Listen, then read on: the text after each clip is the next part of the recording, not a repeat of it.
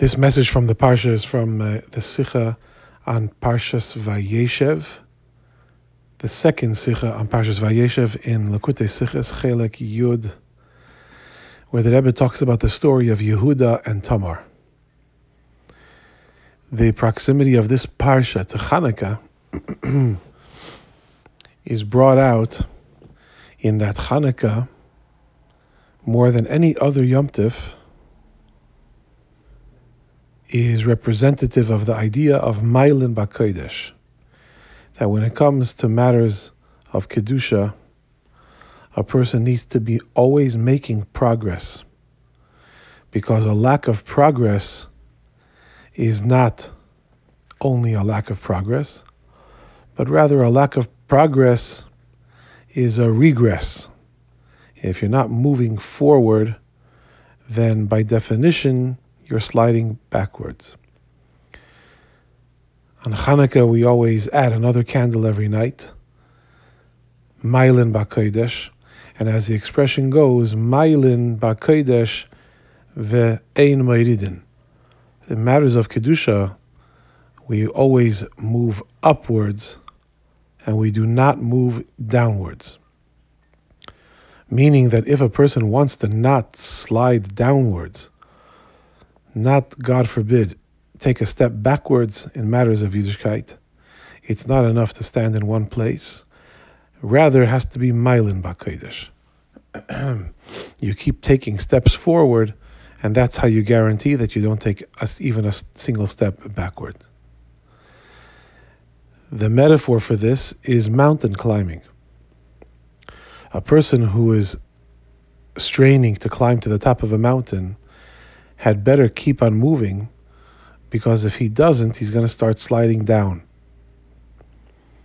It's very difficult to find a stable place to stop when you're climbing a mountain. You're either going to be going down because of gravity, or be, or you're going to be pushing yourself up with the adrenaline and your own strength to climb upwards.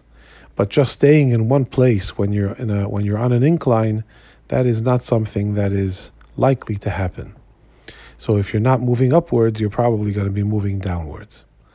This is why on Hanukkah we move upwards every day so that we don't fall backwards. And why in Yiddishkeit in general, it's not enough just to be happy with one's accomplishments and stay in place.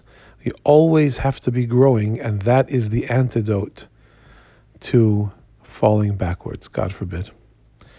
And the whole story with Yehuda and Tamar, we're talking about the city of Timnah, which is halfway up a hill.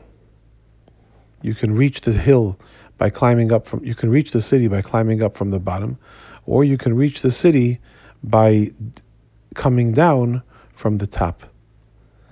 And this idea of a city that is associated either with climbing upwards or with going downwards is a perfect symbol of the destiny of this whole story with Yehuda and Tamar, which is the birth of Peretz, which is ultimately the birth of Mashiach, that the way Mashiach is is brought, which is the pinnacle of Kedusha, is if we continue to climb and continue to make progress, never complacent, never staying in one place, always aware of the knowledge that this is a Yiddishkeit and the bringing of Mashiach is a matter of either you're climbing up the mountain or you're going down the mountain.